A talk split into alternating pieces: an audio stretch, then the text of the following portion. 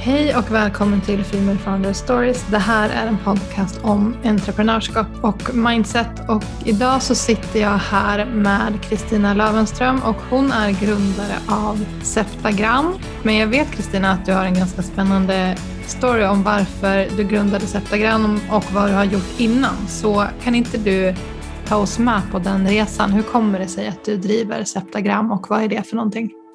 Ja, jag kan faktiskt börja med att säga varför jag driver Septagram. För att det här mynnar ja. tillbaka till eh, att jag själv faktiskt är utbildad som frisör i grund och botten och eh, började som eh, trendanalytiker redan 18 års ålder, föreläste trend. Och hela den analysen som var att titta framåt, blicka och ta in ganska mycket information är faktiskt en stor del av Seppagram skulle jag vilja säga. Men sen har jag en bakgrund inom musiken som eh, jag bestämde mig för att ge mig in på på allvar när jag var 30 år gammal och eh, träffade då min medgrundare till Septagram som är musikerproducent och har skrivit låtar till Håkan Hellström och Soundtracks of Lives och så vidare.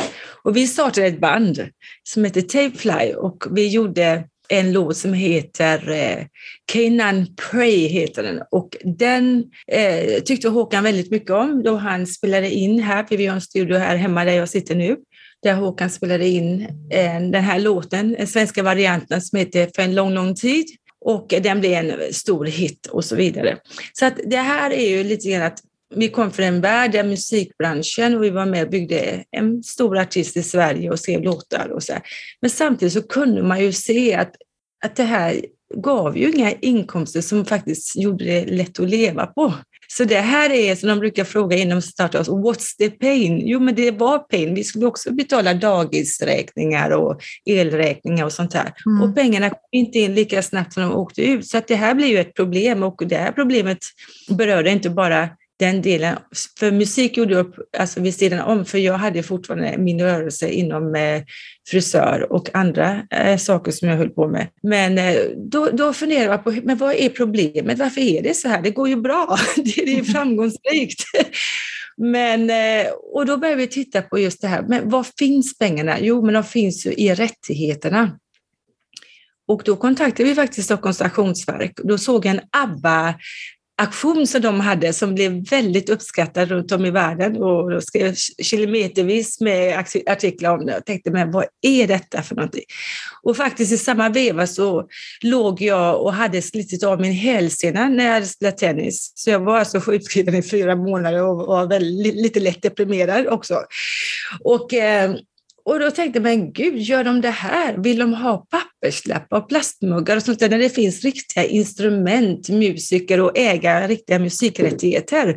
Så jag ringde Stockholms auktionsverk och sa, men vill inte göra en aktion med musikrättigheter istället? Oj, så de, det har vi aldrig gjort. Vi gör ju saker och ting man kan ta på.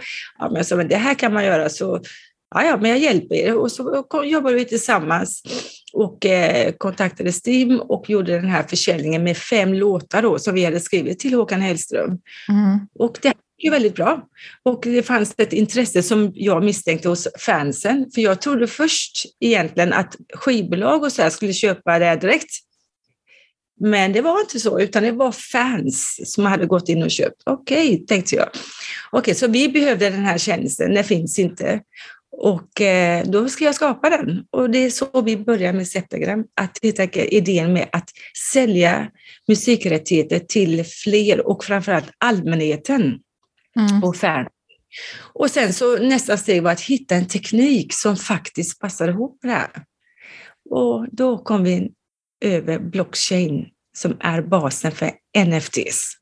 Ja, precis. Och om man bara ska förklara lite vad NFT är så, och det här vet du bättre än jag, men som du sa, det är blockchain-teknik, alltså samma teknik som till exempel bitcoin eh, använder som man kanske har hört talas om innan.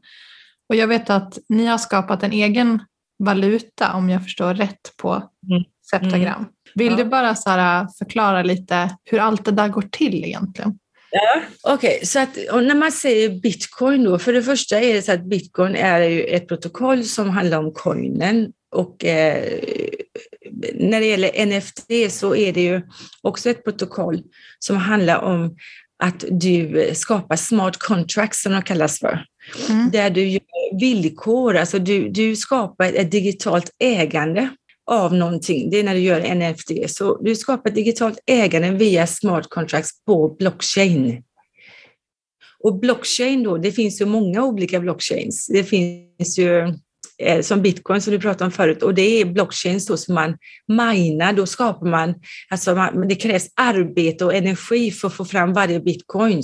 Sen finns det de här blockchains som vi ligger på som heter en stick of proof och de minas inte utan de är redan skapade som Septacoin. Den är, alla 50 miljoner är skapade redan. Så att de behöver man inte lägga så mycket energi på att skapa varje. Mm -hmm. Och därför kallar vi detta för en grön blockchain och faktiskt en grön valuta kan man säga, för att den, den är inte så eh, energikrävande som till exempel bitcoin och ethereum, de andra blockchains som är work of, proof of work som de kallas för. Mm. Ja, så NFT är, alltså du skapar en digital identitet av någonting som kan ses av alla samtidigt överallt. Så kan man säga. Ja, det är fortfarande ganska abstrakt, men jag tror att jag förstår lite av det i alla fall. Jag, får, jag förstår de övergripande dragen, men sen så tänker jag att man kanske får läsa på lite om man vill förstå i, i ja, detalj. Vad är det man vill förstå? Är det att man vill förstå blockchain som teknik eller vill man förstå vad det är man... För vad, vad man gör med blockchain det är att man skapar nämligen ett protokoll där sanningen måste godkännas av mer än 51 dator, eh, procent av de datorerna som stödjer den här informationen. Mm. Så att informationen måste bekräftas med sanning. Och när den har blivit bekräftad med sanning, då blir den en sanning som nu registreras på blockchain och därför är omutbar som det heter. Okay. Så, du, ja, så du ska samla information som du får bekräftat av, och det är ganska många datorer som säger att ja, men det här är sant, den här informationen accepterar vi. Mm. Så att den är demokratisk på det sättet, så sanningen finns inte bara för att någon säger att den är sann, utan den måste bekräftas i, block, i en blockkedja då. Ja, men om vi säger att, kan vi inte konkretisera att jag vill Eh, skulle man kunna säga att jag skulle vilja köpa eh, rättigheter till en låt som du har skrivit? Okej, okay. och då, om du kommer in på Septogram så har, vad, vad vi gör med låten är att vi först skapar en digital identitet som är en NFT. Mm. Sen, och då vet vi att den här låten är registrerad via sitt IP, IP och det är för eh, kompositören. Mm. Och det är registrerat även vid något som kallas för ISWC som är identiteten på musiken som alltså Steam och alla som samlar in royalties använder då mot Spotify och alla andra. Mm. För då vet man att det är dit pengarna, den koden. Så den koden kodas också in i det här NFT som det heter. Ja. Och så kodar vi även in då eh, längd av musik, eh, ja, vad den heter. Så den registreringen blir ju då på blockchain och den är ju egentligen för evig. Så att någonstans, så, även om vi bara säljer rättigheter, så bygger vi faktiskt upp ett, en bank av upphovsrättigheter som man kan verifiera. Så kan man säga också. Mm, Okej, okay. då hänger jag nog med lite mer tror jag. Och när vi har gjort det, NFT, när det gäller musikplattformen, så gör vi sen något som vi kallar för en, de, en distributed NFT och att då skapa en miljon likadana tokens av den här identiteten. Så de har ingen unik identitet, någon av de här, utan de har samma identitet fast det är en miljon stycken som nu kan delas av, ja, beroende på antal människor som vill köpa. Mm. Det är så vi skapar våra NFTs på DNFT-plattformen. Sen har du de här vanliga att man kan ta NFT när man tar en bild eller ett dataspel och sen att du mintar, som det heter, på en plattform som du gör själv direkt. Och när du har fått registrerat det här så är den ditt, din äg, ditt ägande och en identitet som du kan bekräfta som är bekräftad av blockchain. Men det farliga med den här situationen är att bara för att du har gjort en NFT betyder inte att du äger någonting i den verkliga världen. Nej. För den har försvunnit, den här, alltså den lagliga delen med upphovsrättigheterna och allt det här. Så det här är ju en djungel som man får akta sig för också. Mm. Att folk bara tar andras grejer och kallar det för att jag har gjort en egen NFT. För att det, eh, det finns en, en riktig värld som inte accepterar allting där. Nej, men du, om du började som eh, frisör allra först och trendanalytiker. Ja. Hur kom det sig, för jag vet att du drog storyn att du mm, låg liksom, hade slitit av hälsenan och ringde Auktionsverket sådär. Men är det fortfarande ganska lång värld från rätt avancerad teknik ändå? Har, har du haft ah, lätt för teknik jämt eller har du varit tvungen att lära dig bara för att du såg det här behovet? Eh, det beror på hur man ser frisöryrket då. För att jag höll på med till exempel att jag föreläste om färgkemi eh, som frisör. Så att det, är ju, okay, ja. det beror på hur man ser det och vad man gör av det. Det, där, det är det som jag gärna vill, vill säga egentligen, oavsett vad man gör. Min pappa sa något väldigt bra när jag hade svårt för att bestämma mig när jag, vad jag skulle bli. Så sa han att, men Kristina, det spelar ingen roll, bli gatusupare, men se till att bli Ragn-Sells. vad du jobbar med utan hur du rör dig mot det yrket. Och i varje yrke finns det ju ett sätt du kan bli ganska avancerad i det också. Mm. Och det tror jag även som frisör. Så det handlar om ett mindset. Hur attackerar du dels utveckling, för det är det här handlar om, att kunna ha visioner fem år sedan. Vi började 2015 med NFCS och det är 21 nu, sex år senare. Så hur, hur, kommer du fram till att fånga upp trender och behov som finns? Och det är precis samma process egentligen när det gäller att vara trendfrisör. För hur, hur vet en frisör egentligen två, tre år innan att någonting kommer bli trendigt? Det, alltså det finns ju information på olika sätt som ger den informationen om du läser tillräckligt mycket och tar in den tillräckligt mycket. Ja, lära sig analysera mönster. Analysera, för det är faktiskt en analys, det även det. Så att eh, som frisör så åkte jag till möbelmässor, det har inget med hår att göra, men de berättade väldigt mycket om trender. Mm. Så att, så har alltid varit, så det det där, och det är samma med musiken också, att men där vi var också lite före med våra Tapefly som nu, jag vet att Håkan älskade och har påverkat ganska mycket musik också. Så att det är samma, det är det jag själv har sett och jag vet, jag, jag har lite bakgrund inom politiken, samma sak, det är analys. Så att jag måste säga när man har testat olika saker så handlar det egentligen om, det är samma sak, alltså information är viktig, att kunna ta in information som inte bara handlar om det du jobbar med utan med lite andra saker för då får du en bättre väg framåt. Ja, verkligen. Men du, vad tror du att den här drivkraften du har kommer ifrån? Har det alltid varit så?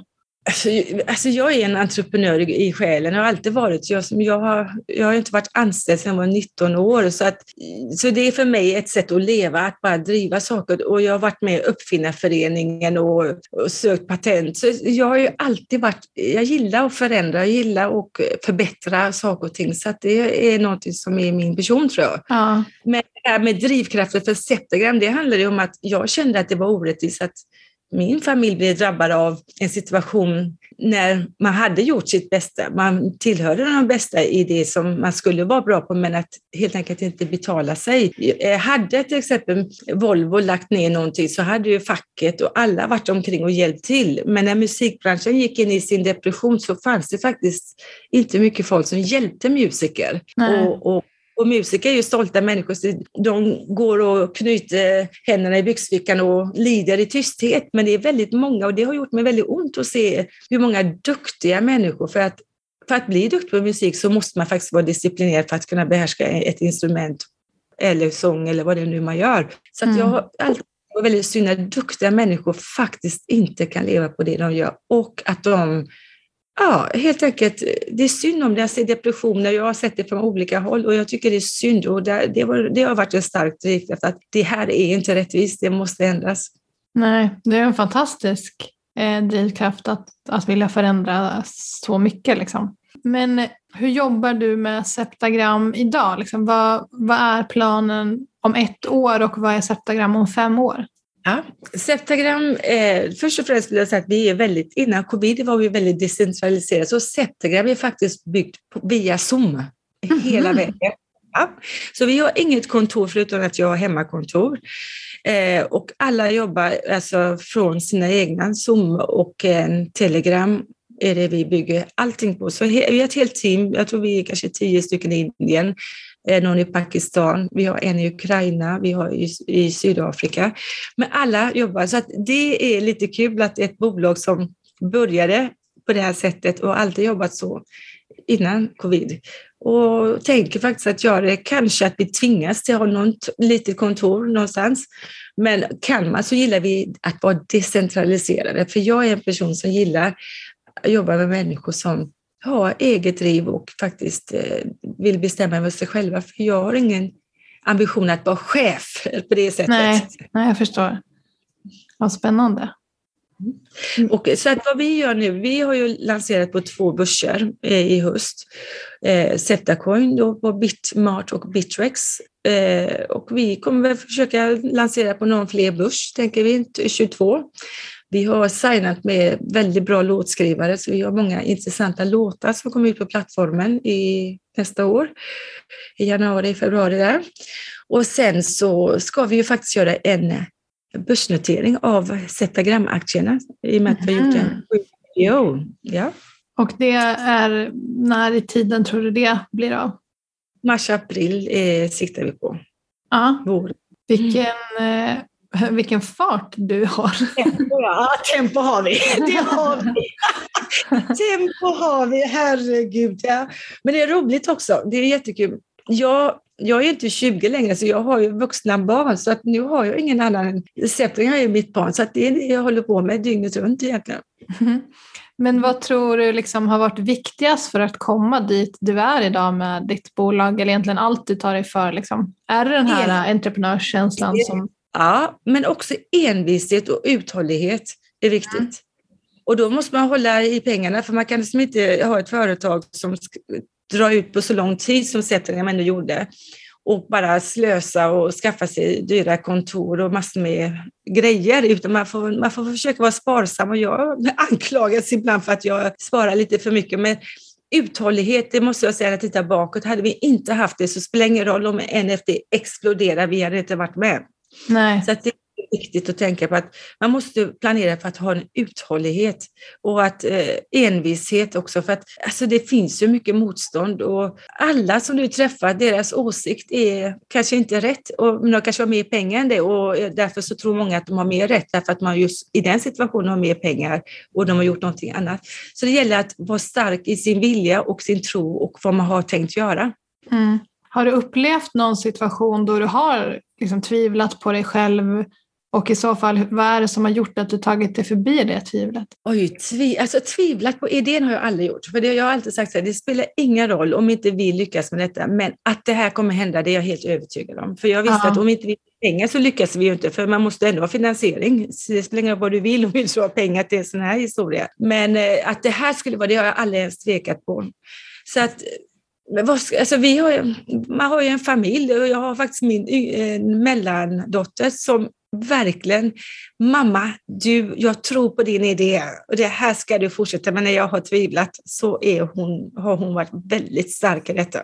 Är det någonting du känner att du har fått offra för att vara entreprenör? Alltså som entreprenör så måste man ju säga, alltså jag har ju inte haft fyra, fem veckors semester på många år nu. Nej. så det, om man ser det som en uppoffring så är det väl klart att jag har offrat just det här, alltså begränsa den här tryggheten med att du har tid och du vet alltid var dina pengar ska komma ifrån. Det, det har som entreprenör så är det upp till dig. Eh, oavsett vilka rättigheter du har som eh, eh sjukpenning eller vad det kan kallas för. Det spelar ingen roll så länge det som du tar in dina pengar på hänger på dig själv. Mm är ju du ansvarig för det i alla fall och eh, då hjälper det inte. Då är det Treo som gäller. Så att jag är, jag är ju, det är en livsstil jag har levt i. Jag var mammaledig åtta veckor med ett barn, fyra veckor med ett annat. För det är vad de vill. Alltså när du är entreprenör så kanske du inte har, även om du har rättigheter, men du har din situation och möjlighet att vara med i den branschen du är, kanske inte tillåter det och då är det så. Jag vet inte, det är vad jag har valt och för friheten är ju viktigt för mig att kunna välja. Även om jag väljer att jobba 24 timmar om dygnet så är det viktigt att välja. ja. Men har du känt att alla har förstått det här beslutet att bli entreprenör? Alltså det, för mig tror jag inte, det har ju aldrig, det var så länge sedan jag valde det så för mig och min familj tror jag inte vi vet något annat jag skulle kunna vara. Nej. mm. Men om du skulle vilja bli, eller om du får bestämma vad du blir ihågkommen för, vad skulle det vara då? Oj, oj, oj. Om jag ska bli ihågkommen för? Wow! Den var tuff. Ja, alltså, ja att eh, jag hoppas att man har påverkat någonting som är bra för någon annan. Det hoppas jag. Mm, fint.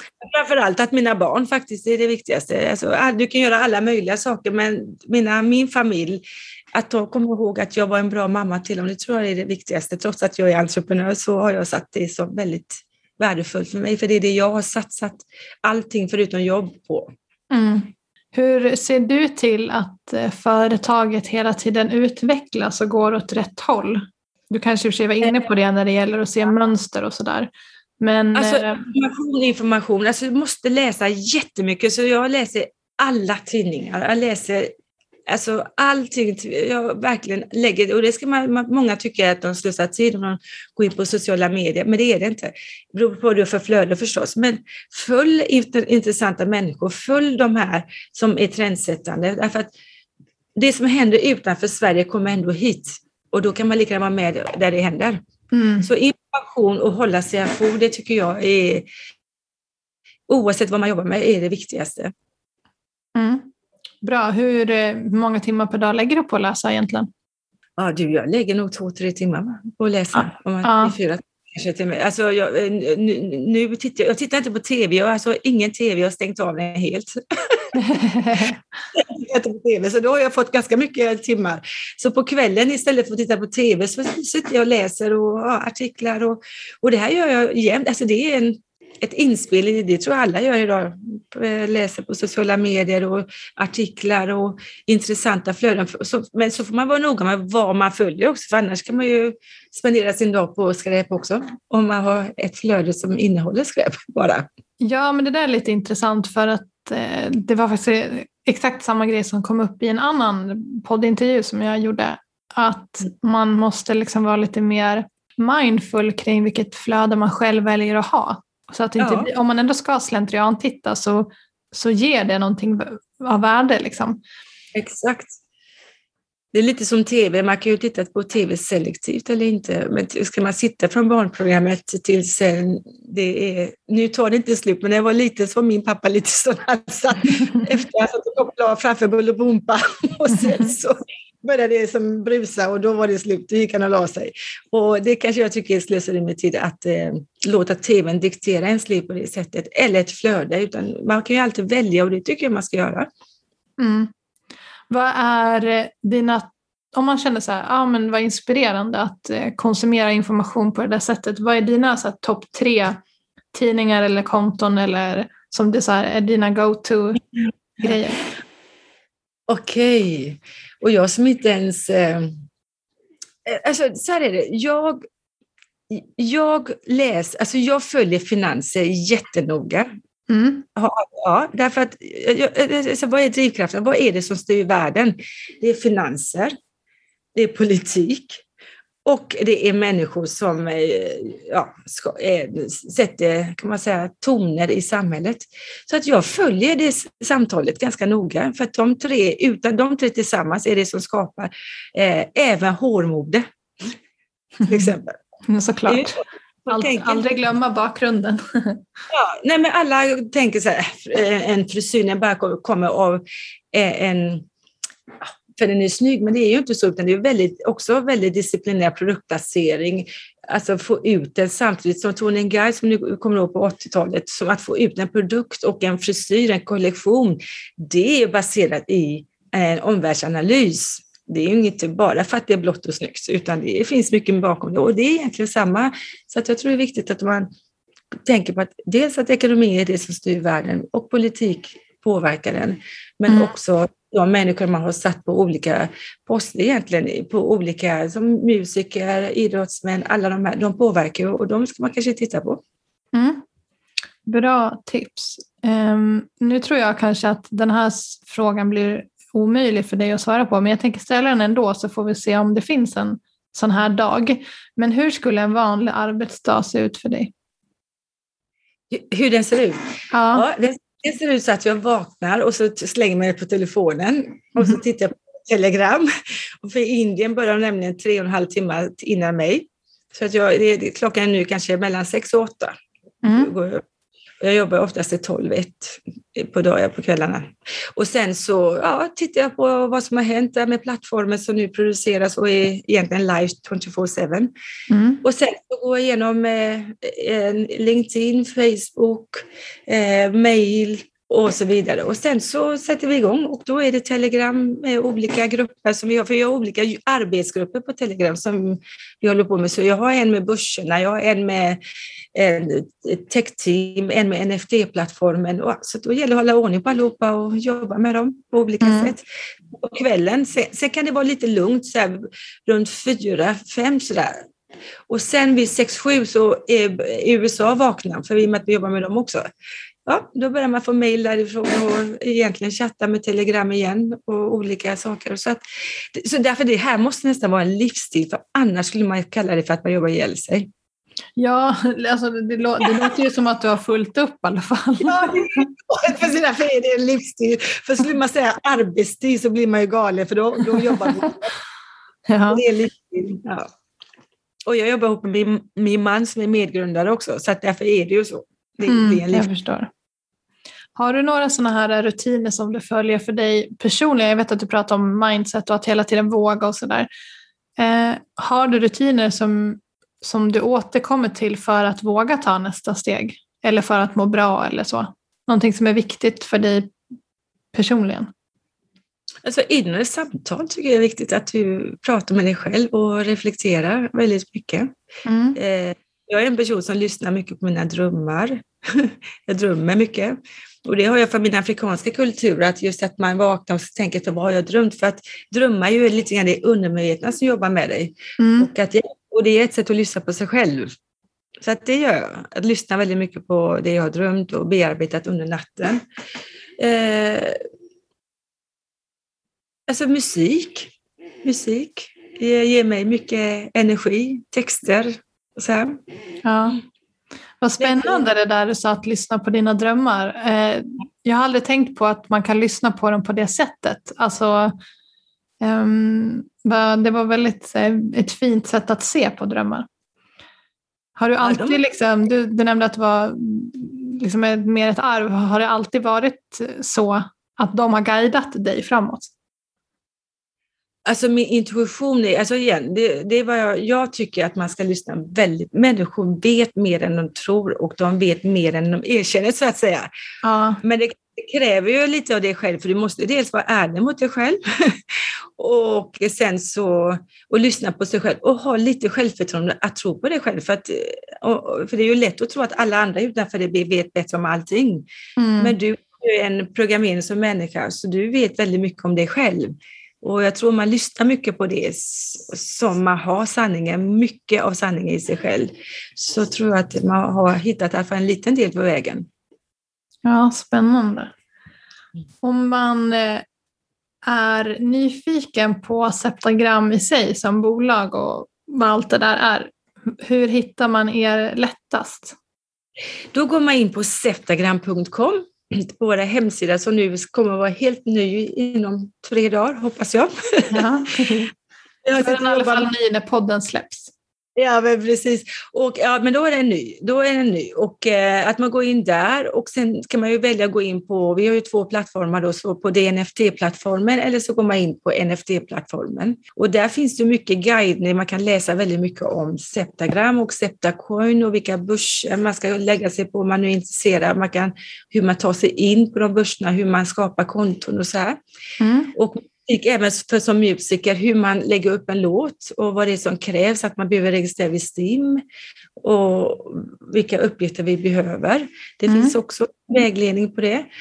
Eller så tar man bara och skriver till info att Septagram och begär ett Zoom-samtal med oss så att vi kan hjälpa till och guida, vilket vi gör fortfarande. Och en, så att vi är öppna för att hjälpa till om folk vill ha mer guidning. Mm. Så bra. Jag tänker om det är någon som sitter här hemma och lyssnar på podden och eh, kanske inte har kommit igång med sitt företag än. Vad är ditt absolut bästa tips för att få dem att våga ta steget? Börja. Ja. Alltså, tänk, men allvarligt, tänk inte för länge utan sätt igång. Det kan bara gå två vägar. Du kan antingen lyckas eller misslyckas. Det finns inga andra vägar att gå. Så därför så det är bättre att ha misslyckats i så fall en gång och så att du kan sätta igång med nästa, än att slösa tid på att tänka om det kanske ska gå eller kanske inte ska gå. Mm. det. Mm. Bra tips. Jag har en sista fråga som jag tänkte skulle få runda av det här eh, alltså, eh, energisamtalet. Det känns som att du har förmedlat massa energi genom den, den här inspelningen. Men har du någon förebild när det kommer till entreprenörskap eller hur man tar sig an livet generellt? Jag har faktiskt en, och de är, jag har två förebilder och det är Jackie Bourne heter hon, som var min mentor när jag, hon lär, en engelska som lärde mig att bli frisör på Salon Noblesse på 80-talet. Mm. Hon är tyvärr död och sen har jag Rolf Wollstedt som byggde Sveriges största salong och lärde egentligen ut trend till hela Norden. De två är mina förebilder för Alltså en har en enorm arbetsdisciplin, den andra har en enorm kreativitet. Så att eh, de två har jag absolut i, som grund. Det är grunden för det som jag är när det gäller att vara entreprenör. Jag har mm. stor respekt för dem. Vad fint. Tack så hemskt mycket Kristina för att du ville vara med och dela din historia om varför du blev entreprenör från början och sätta gram och hur allt liksom knöts ihop i ja, men i det du håller på att bygga nu med Septagram. Mm. Ehm, det har varit jätteinspirerande att lyssna på dig. Och vad roligt Malin, tack. Det var jättekul att få vara med.